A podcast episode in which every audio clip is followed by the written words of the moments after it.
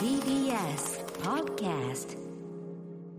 海外行きたいねロケ行ねきたいねこの前タイにねそうまたタイ行ってさ二人で行って3回目のタイタイが行けない体になってんのよ私多分でもタイは何回行ってもいい のよタイのなんかトラとね戯れられる場所行って、はいはいはいトラと記念撮影したんだけど、うんもうこれ放送終わってますからあれですけどなんかねい大きいタイなのんトかラそうがね出迎えてくれて写虎真と撮写るみ真たい撮なれるみたいな調教された虎とね調教されてて虎がねずっとこうまあグデーンってなってて、うんオスの虎だったから、うんその玉金がね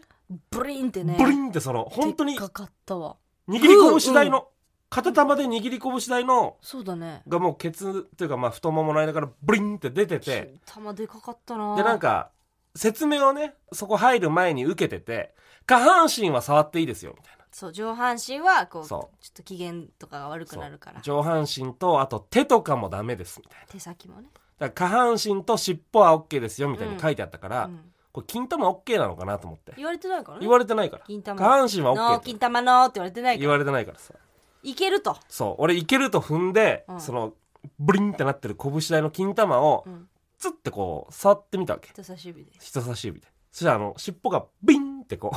上がってくんのよまるでねそうなんかうんスイッチを押したみたいうんで何回試してもうんバインっビてンっねてその尻尾がクターってなってるやつがね重いんだよね尻尾もね重いのよ、ほん骨入ってんのかなってぐらいやっぱねそそううめちゃくちゃ重いほんとペットボトルとかさそういう感じのずっしり感だねある尻尾が玉金をスッてさるとブイバイーンっンていうねそれ見つけたんだよねそう俺が途中で見つけてあこれ金玉触るとバインってなるぞめっちゃ怖かったあの時間 もバインってなってなんかカメラさんとかもなんかいろいろうん調整して俺らが割と暇な時間にねそう俺が見つけてお金玉触ったらさとか言って「さあさあさあさ あ見て見て見てこれ金玉触ったらさ尻尾見てこれブイーンってその後象乗ってさ象乗ったな象っていっちゃん汚いらしいのあれねまあなんか一一説によるとねからタイついて、うんまあ、0泊3日だったんですけどん0ゼロ泊泊2日かなんていうのまあ弾丸というか弾丸だからゼロ泊で帰って2日かゼロ泊2日深夜に日本出て、うん早朝に着いてそのままロケ1日してそのまま深夜の便乗って朝帰ってくるとはいはいはで0泊だったんですけどだからもう初手で虎と戯れて、うんその後象乗ってい、はいはいめっちゃ体臭い状態で1日過ごしてそう ね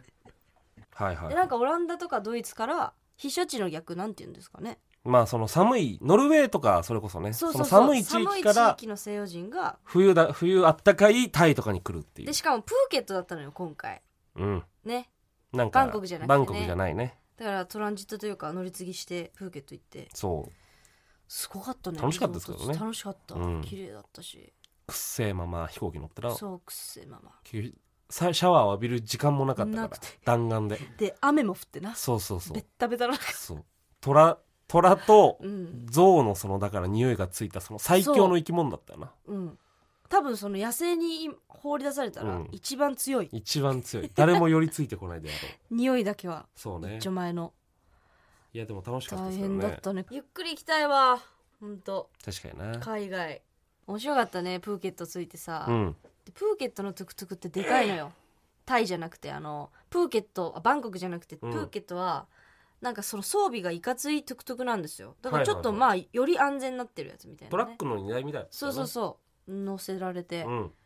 でバーって通ったらなんかすごい見たことない木々がバーってあってほでなんかプランナーの人とかに聞いてううん「あなんですか?」っつったら「あれあのゴム」って言われてうん「ゴムの木」はいゴムは林です」って言われて「えー」みたいな「えこれを切ってなんか輸出してるんですか?」「そうコンドーム」って言われてい言ってたね